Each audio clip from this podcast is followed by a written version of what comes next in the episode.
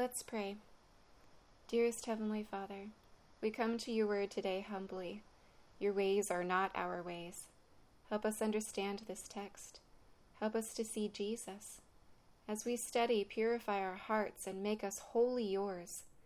Give us ears to hear your promises and eyes to see your goodness. Reveal our sin and mend our broken hearts. We pray these things in Jesus' name. Amen. What law do you have a hard time obeying? Well, a New Zealander by the name of Ivan Sedgidin just couldn't stomach wearing a seatbelt. So stubborn was he in his defiance that over the course of five years he was issued not ten, not twenty, but thirty two tickets for driving without a seatbelt. The fine for the tickets was a small fortune. Even so, Ivan refused to buckle up. In this battle between Ivan and the traffic police of New Zealand, Ivan was determined that he would triumph. He would never submit. This is a vivid picture of the desire in each of our hearts to do what we want to do. But in our passage today, we'll see how Israel learns the necessity of submission. And likewise, we need to know the sweet taste of defeat. We will look at our text in three divisions the necessity of defeat, the revelation of defeat, and the joy of defeat. Our text begins in chapter 6 with an account of how God gives Joshua victory over Jericho. But before there's victory, God begins with the necessity of defeat. Remember back to the last verses of chapter 5.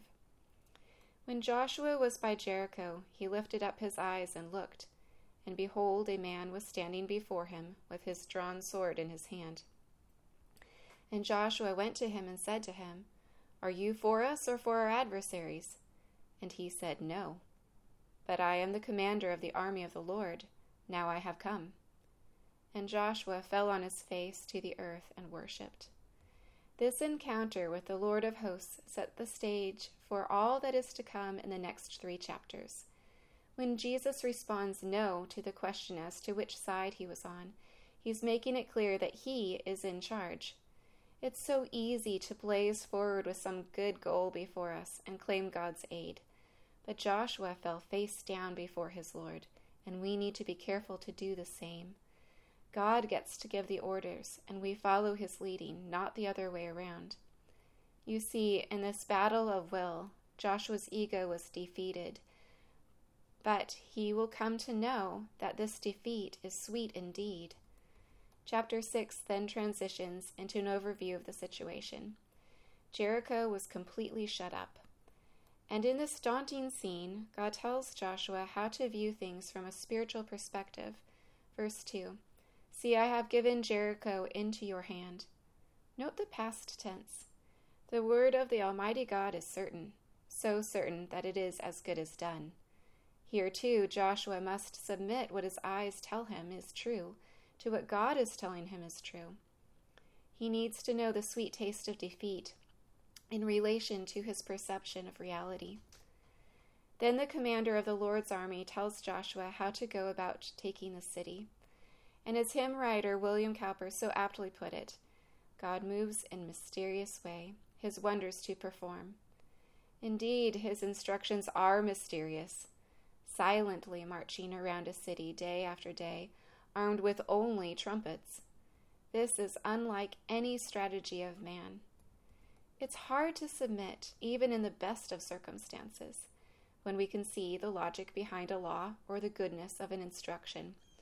Even yet, we were born daughters of Adam, with hearts rebellious to any Lord aside from the Lord of self. So then imagine the battle in the hearts of God's people as they had to decide to get up each morning of that week, choosing to obey a command that they not only did not understand, but which the world around them must have mocked. We know something of this as well. To be a faithful Christian in 2022 means we say things are wrong that the world holds up in praise. We do things the world can't fathom, like spending our Sundays worshiping instead of sleeping in. Pastor Rhett Dodson puts it this way Because the Lord's mind is infinite, and he understands all things comprehensively, his words and actions can seem very mysterious to us. We cannot comprehend his far reaching plan in a single thought the way he can. We're limited to knowing bits and pieces. So to follow the Lord, we are thrown back on his wisdom. This is the essential element of walking by faith and not by sight. The battle for Jericho began in the hearts of God's people. God commanded seven days of faithful obedience, culminating with seven circuits around the great city of Jericho on the seventh day. Seven is the number of completeness. Complete submission was and is required by the Lord of hosts. They were to walk in silence without questioning, in silence without grumbling, in silence without responding to the taunts of their adversaries, and this from the notoriously vocal and grumbly Israelites, until at last the trumpet blast, when they would lift their voices to, as verse 5 says, shout with a great shout this kind of obedience certainly required the defeat of their pride and will. Verses 8 through 16 record that Israel did surrender their will to that of God's as they followed these initial instructions from God. In obedience, they took Jericho God's way. Or, should I say, God gave Jericho to his obedient children. Because God surely chose this antithetical battle plan to make clear to all that the battle was won by him alone. He loves to do this kind of thing. Giving Sarah a child when she was 90 years old, parting the Jordan at flood season, raising Lazarus when he was not only dead but decaying. We need to remember this when we are in situations that seem impossible, especially when we are asked to obey in situations that seem impossible. How God is glorified when we do so how gloriously God reveals himself in those very situations. According to verse 8, Israel did just as Joshua had commanded. Furthermore, verse 12 records that Joshua rose early in the morning each of the seven days. I remind my children that obedience isn't just doing what I tell them, but doing it right away, just as Joshua is doing here. This is an indication of the sincerity of his submission it isn't just outward obedience, but an internal desire. Likewise, the physical reality of the plan God gave to the people was a reflection of the spiritual truth of obedience. In essence, the whole military strategy was to have all the people follow the Ark of the Covenant around the city. In other words, God's people were to follow God. They did not know what they were doing or why, but they followed Jehovah Nisi's lead and as they sought after his presence and obeyed his instructions, they came to know the sweetness of God giving them the city. But first, we hear the remainder of the instructions in verses 17 through 19. The narrative is very carefully crafted to highlight these instructions regarding the plunder before we get to hear the climactic conclusion of the battle. God clearly tells his people in verse 17 that all the plunder is devoted to the Lord for destruction. This is called a ban and was a concept that would have been familiar to the Israelites.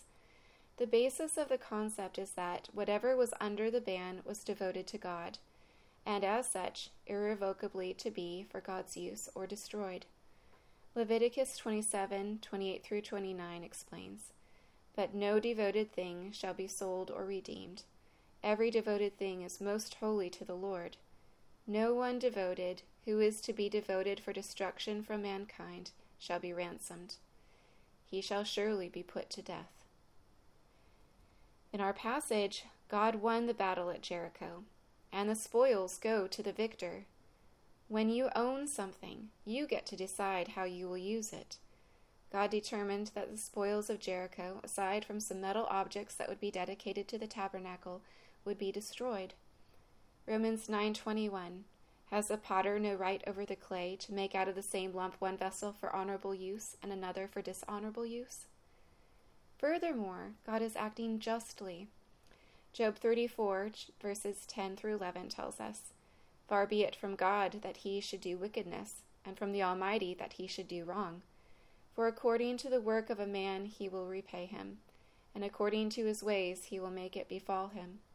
In fact, God had patiently waited for the people of the land of Canaan to repent, as he told Abraham, Your descendants shall come back here in the fourth generation, for the iniquity of the Amorites is not yet complete. Indeed, the Lord is patient, not wishing that any should perish, but that all should reach repentance. But there is an end to the, to the delay of judgment.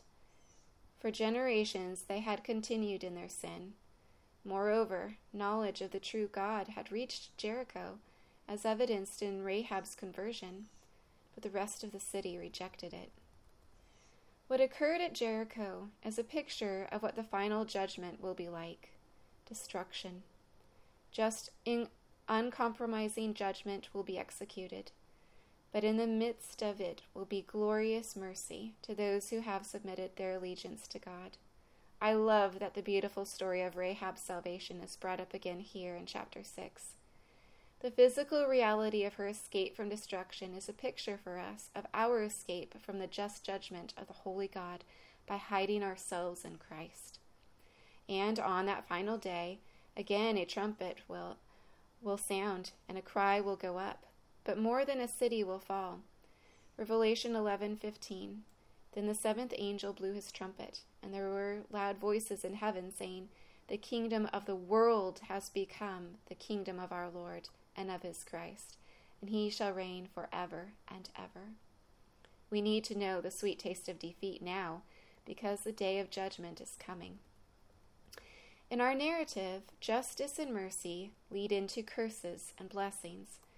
In verses 26, Joshua laid an oath on them at that time, saying, Cursed before the Lord be the man who raises up and rebuilds the city Jericho. At the cost of his firstborn shall he lay its foundation. In 1 Kings 15:34 we learn that God kept his curse. As Hiel of Bethel rebuilt Jericho, he laid its foundation at the cost of Abiram, his firstborn. Rebellion against God is costly. Thankfully, the curse of our rebellion has fallen not on our firstborn, but God's firstborn, Jesus. Why was it so important that the city should not be rebuilt? It was a sermon in stone, like the twelve stones set up to remind future generations that God had led his people across the Jordan on dry ground. But what was this marker to show? That a holy God, although patient with sinners, will bring judgment against sin. That God won the battle at Jericho and would give his people victory against their foes in the future. Where there is curse upon those who disobey, our text likewise shows the blessing that accompanies obedience. Verse 27 So the Lord was with Joshua, and his fame was in all the land. Joshua had obeyed and knew the joy of God's favor. Having the walls of our ego fall to the ground before our Lord is likewise where we will know his blessing. As Pastor David Strain puts it, will you join Joshua on holy ground, bowed in adoration before the Lord, surrendered, submitted to him? Or are you actually here today because you think a little bit of religion gives you some leverage with God, is the best way for you to co opt him to your agenda, to make sure Jesus is on your team. No, he is an ally as you execute your life plan. Look, if that's you, I want you to hear me say very clearly Jesus Christ will not be used. There is a battle we must lose. It's the battle with our own egos, at the end of the day, the battle to bend the knee to King Jesus is the battle we must lose. We need to know the sweet taste of defeat. Our first truth is when our wills submit to God, we experience the sweet blessing of His presence. Are you following God or are you expecting Him to follow you? How can you make more time for prayer and reading of God's Word in order to know His leading?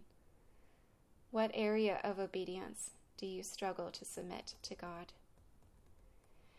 The Word of God is His revealed will. If you are ever wondering what God wants you to do, pick up your Bible. Better yet is to study it and know ahead of time. God also leads us through prayer. This access to God is a wonderful gift that we have as a priesthood of believers. Now, back to our seatbelt defiant New Zealander Ivan. Well, finally he made for himself a fake seatbelt. His deception solved his ticket problem, but his guile ultimately came to light when, having no restraint, he was killed in a head on collision. By the time Ivan's secret law breaking was revealed, it was too late. This tra- tragedy could have been averted if only someone could have opened his eyes to the danger he was putting himself in. Our second division is the revelation of defeat. And as we look at chapter 7, we will see how God graciously opens the eyes of his people to their sin through defeat at Ai and subsequently purifies them, drawing them back into fellowship. After the great capture of Jericho, the first verse, nay, the first word of chapter 7, catches us off guard. But, but the people of Israel broke faith in regard to the devoted things, for Achan took some of the devoted things. Sin had entered the camp. The Westminster Shorter Catechism defines sin as any want of conformity unto or transgression of the law of God. God had been clear about what was to happen with the spoils of Jericho, and yet Achan had decided to disregard God's directive. God held the nation to account. This is hard to understand. But throughout the Old Testament, God insists that his people be separate from the nations around them in order to keep them holy. Practically, intermarrying would bring devotion to pagan gods into the midst of this people who were specially set apart for God. Likewise, in the New Testament, we're warned a little leaven leavens the whole lump. One man's sin can take the whole nation down. And this is why God can say, The people sinned when Achan took some of the cursed things. Verse 1 concludes And the anger of the Lord burned against the people of Israel just as Jericho was consumed with the fire of God's judgment, now that that inferno is directed at Israel. But unaware, they keep going about their business. In verses 2 through 3, reconnaissance is sent out to Ai, the next city they plan to capture, and a favorable report indicates few men will be needed to take Ai. So, based on these men's instructions, only a small part of the army went up to Ai, confident that they would take the city. To their great surprise, verses 4 and 5 tell us that they could not take Ai. In fact, they fled before the men of Ai, and the men of Ai killed about thirty six of their men, and chased them before the gate as far as Shebarim, and struck them at the descent. And the hearts of the people melted and became as water. Wait! Wasn't it the people of Canaan whose hearts were supposed to melt in fear of God? But no. Their confidence had been in God. Had He failed them? Doubts snuck in like cockroaches after a rain. But when doubts come in faith, we need to turn to God, even if it is with arms full of questions. One of my former pastors assured me that God's chest is big enough and strong enough for us to pound away at it with our fists. He can take our questions. We don't have to get our theology all sorted out before we come to God. And this is just what we see happen with Joshua. Verses 7 through 9. And Joshua said, Alas, O Lord God, why have you brought this people over the Jordan at all, to give us into the hands of the Amorites, to destroy us? Would that we had been content to d- dwell beyond the Jordan. O Lord, what can I say when Israel has turned their backs before their enemies? For the Canaanites and all the inhabitants of the land will hear of it, and will surround us and cut off our name from the earth. And what will you do for your great name? But of course, this wasn't the case. God had not brought them over the Jordan just to deliver them into the hands of their enemies. Far from it. He had brought them over the Jordan to make them his people and he cared more about their purity than he did their perfect military record. The fact that our loving God will allow deeply painful consequences of sin to cut us to the quick indicates just how important our holiness is. The Lord said to Joshua, Get up. Why have you fallen on your face? Israel has sinned. God mercifully brings their sin to light. Even their defeat which alerted them to the fact that something was wrong, was a mercy. Imagine how horrible it would be if we were like spiritual lepers who couldn't feel the cuts and burns of our sin. We just keep on, unaware of the damage we were doing to ourselves. To switch metaphors, the Bible is clear that God discipline that God's discipline in our lives is evidence of his fatherly love. My son, do not reg- regard lightly the discipline of the Lord, nor be weary when reproved by him. For the Lord disciplines the one he loves, and chastises every son whom he receives. And as much as these disciplines hurt, they are to alert us to the greater danger. As God warns in verse 12, I will be with you no more. This is spiritual death. This is the wages of sin. Another proof of God's love and mercy in this passage is how he lays out instructions for purification. There's a means for his holy wrath to be quenched. You see, God's discipline is always with the aim of reconciliation. Verse 16 tells us that without delay the people followed the Lord's instructions to uncover the sin. By, by Lot, Achan was called out. The sin he had so carefully covered was seen by God and God brought it to light. Only when Achan has nowhere to hide does he repent. This is not true repentance.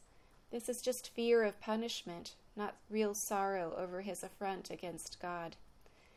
What follows is the heartbreaking account of how Achan and all that belonged to him, including his family, were taken outside the camp to be stoned and burned with fire.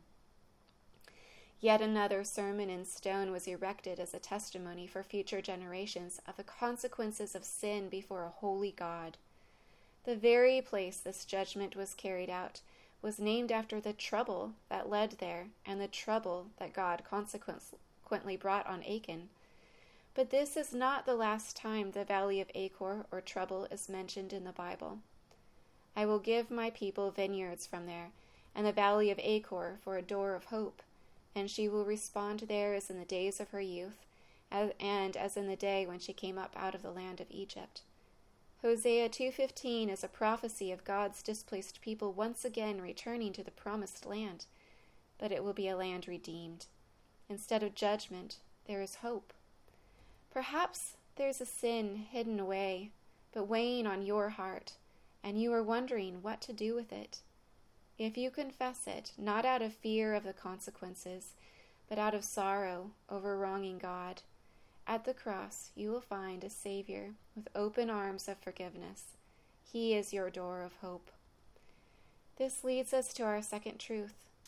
God lets us feel the consequences of our sin to draw us to repentance and back to fellowship with Himself. Can you see the goodness in God's discipline in your life? How do you see Him pursuing you? How do you see his prizing of your purification? It's my prayer that when we feel the sting of God's discipline, rather than hiding from him, we would see his longing for reconciliation and it would soften our hearts. Dealing with sin is hard and painful, but as we learn in 1 Peter, our sins or passions of the flesh wage war against our souls. And God is trying to save us from the self destructive behavior. If only Ivan, the seatbelt scaffold, had such a friend. Why did Ivan harbor such a distaste for seatbelts? Maybe there was something in his past, some traumatic experience with a seatbelt that he just couldn't shake. If so, what a tragedy that something dark in one's past could also destroy one's future. Israel must have also been struggling with what to do with their past. God's wrath had been appeased with Achan's death, but there must have been some lingering unease in the hearts of all those remaining. Let's take a look at how God deals with Israel's former failings. Our third division is the joy of defeat. In this division, we will see how Israel again submits and follows God's instructions, and they're able to take Ai with yet another God styled victory, and then rightly respond in worship. The highlight of this chapter is how God uses Israel's sin stained past as part of his glorious battle plan. And this shows us that through God's redemption, he can make even our past defeat by sin sweet again. Chapter 8 begins with God's instructions about how to take Ai. But these are instructions for something more than a battle. God is directing his covenant people in a religious event. As they worship through obedience, God's power will pervade their whole experience. This is true for us as well. Obedience is required if we would experience the joy and power of God's dwelling in us. Remember, this is how we know the sweet taste of defeat. There are a couple things to note about these plans. They differed from that of taking Jericho, in that this time Israel would not would get to keep some of the spoil. If only Achan would have waited. If only Achan would have trusted God. And aren't we all too often just like Achan? We can't wait for the things we desire, so we take them for ourselves. Or perhaps we just give up in praying for them. But if we would wait for God to answer our prayer, He has something even better for us. We need to be patient in waiting on God. We need to trust His goodness to us. We need to wait is not easy, but the defeat of our demand for immediate fulfillment will in the end taste so sweet. Secondly, in the first attempt to take Ai, they followed the advice of men. What a contrast that this time they did everything according to the word of the Lord. No matter how wise the plans of men, compared to our all seeing God, we are as blind men. In Proverbs 3 5 through 6, we're instructed to trust in the Lord with all your heart, and do not lean on your own understanding. In all your ways acknowledge him, and he will make straight your paths. This requires a humility of spirit that recognizes that we need God's wisdom. In this surrender, in this defeat, comes the sweetness of rest. We don't have to have it all figured out, but we do have access to one who does. Another striking aspect of the battle plan is Joshua stretching out his spear to alert the troops in hiding that it is time to advance on the now empty city. Does this sound familiar? This is the stance of Moses performing signs with his staff before Pharaoh. And again, when the waters of the Red Sea stood at bay before Moses' raised staff. Then there's Moses holding out his staff through the entire battle with Amalek. It's the posture of God who declared, I am the Lord, and I will bring you up out from under the burdens of the Egyptians, and I will deliver you from slavery to them, and I will redeem you with an outstretched arm and with great acts of judgment. And ultimately, this is our Savior, with arms spread on the cross. He is Jehovah Nisi, the God who goes before us and gives us the victory. But ultimately, the Battle of Ai shows us that God's work cannot be thwarted by sin. Job 42 2 I know that you can do all things, and that no purpose of yours can be thwarted. And furthermore, his glorious work of redeeming a sin scarred past is on display. How marvelous it is that God uses the consequences of their sin in running in defeat from Ai at the first battle for his remarkable strategy the second time. This is the way God works throughout the Bible. Think of Moses, whose heart ah, excuse me, think of Pharaoh, whose heart, so defiant towards God, provided the perfect backdrop for God's mighty works to be displayed, and perhaps most powerfully of all at the cross. Satan had turned the crowd and the officials all against Christ to convict an innocent man. This sin of injustice did not thwart God's plan.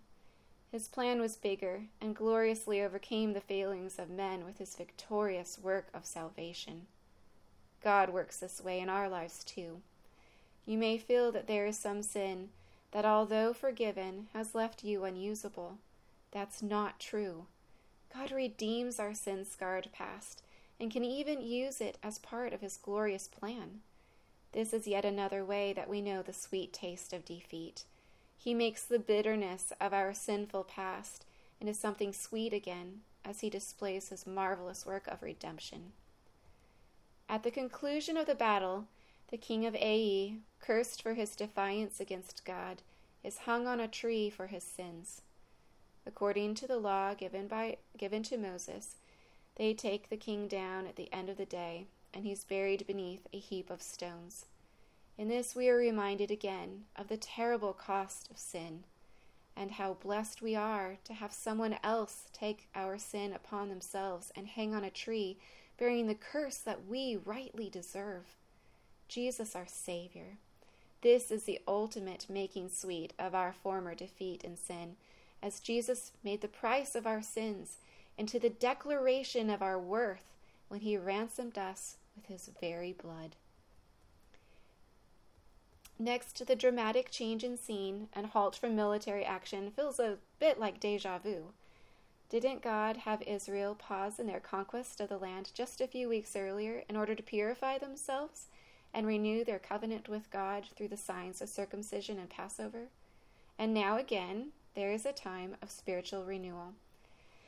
Actually, this is a continuation of living in obedience, since Moses had instructed them to stand in this very valley, a sort of natural amphitheater, and there they were to build an altar of uncut stone with the law written very plainly on them. His instructions go on, and Joshua follows them all to the T. The altar that is built is the fourth sermon in stones that we have seen in these three chapters.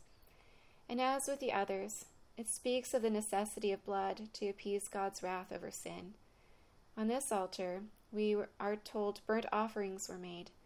The blood of the animals was atonement or covering for sin, and the meat was consumed entirely by the flames, symbolizing the complete dedication of the one on whose behalf the animal died. Also, fellowship offerings were offered up. These are also called peace offerings, and again the sacrificial animal's blood was shed but some of the meat was set aside as a meal. This symbolized restored fellowship with God, as one sitting down over a meal with an old friend. The peace offerings also included thank offerings, which were the expression of praise to God for his goodness. How appropriate after all Israel had just experienced God's power and provision and victory, his holiness and wrath, his insistence on their obedience and the blessing associated with that obedience, that they should overflow with praise. The celebration continued with a record of the law for all to see, written by Joshua on monuments of stone, and then with half the tribes on one hill calling out God's covenant blessings, and the other half on the opposite hill calling out covenant curses. How their hearts must have been overwhelmed. As one commentator puts it, as the words of Joshua's reading cascade like a waterfall on the people below, they drenched them with the power of God to bless. But they must have likewise felt an appropriate fear of their holy God. Two things stand out about this scene. The word all is repeated. All the people were gathered, all heard. It was for all to see. And all the blessings and curses were read. This is in contrast to the all for the previous chapters in which all the inhabitants, aside from Rahab and her family, were killed. And really, this points to an aspect of God's holiness. Track with me. God is Lord of all, everything belongs to Him. It is His prerogative to give some things aside, to set some things aside for destruction, and it is His prerogative to set some things aside for His holy purposes. The claim of ownership is the same. The demand for complete dedication is the same. How humbling it is that we should be some of those set aside to receive His grace, undeserved as it most certainly is. The other theme is that of the centrality of the Word. The covenant was known and confirmed by God's Word, and we have already looked at how it's vital to know God's Word in order to know God's commands. In order to carry out God's commands, we need to rely on His promises, which are also found in the Word. And thus, covenant renewal, or spiritual renewal, is an outflow of returning to the Word. Throughout this chapter, we have seen the joy we have from the great work of God, from His marvelous work of redeeming our past to His once and for all work of redemption at the cross. We have reason to rejoice in Christ despite our sin Sin is not the end of the story, Jesus is. Our third truth is God can use even our defeat in sin for His glory as part of His sovereign plan. What does knowing God can change sin and brokenness into something beautiful change in the outlook of your life? How will it change the way you pray? How will it change the way you respond to seemingly unanswered prayers? Satan likes to hold us back through doubt and fear. Don't let him. Did you know that approximately 47% of people who die in car accidents weren't wearing seatbelts, and each year 15,000 lives are saved by seatbelts? If only Ivan could have submitted. His wilful defiance cost him his very life. May we not be so foolish. Our plans, our wisdom, our will cannot save us in a head on collision with the judgment of a holy God. The evidence is in. We need to know the sweet taste of defeat. Let's pray. Dearest Heavenly Father, we praise you, the Holy One. But we are a sinful people. We see, we covet, and we take. We think it's just about us, but fail to see the damage it brings to all around us. Like Achan, we deserve death. But you hung on the tree that was meant for us, cursed. You quenched the Father's wrath. You opened the door of hope so that we could return to God. And for this we thank you. Please help us to live now in sub- submission to you. Help us to see your discipline for our sin as love from a Father. And we pray that you would redeem even our sin scarred past. In Jesus' name we pray. Amen.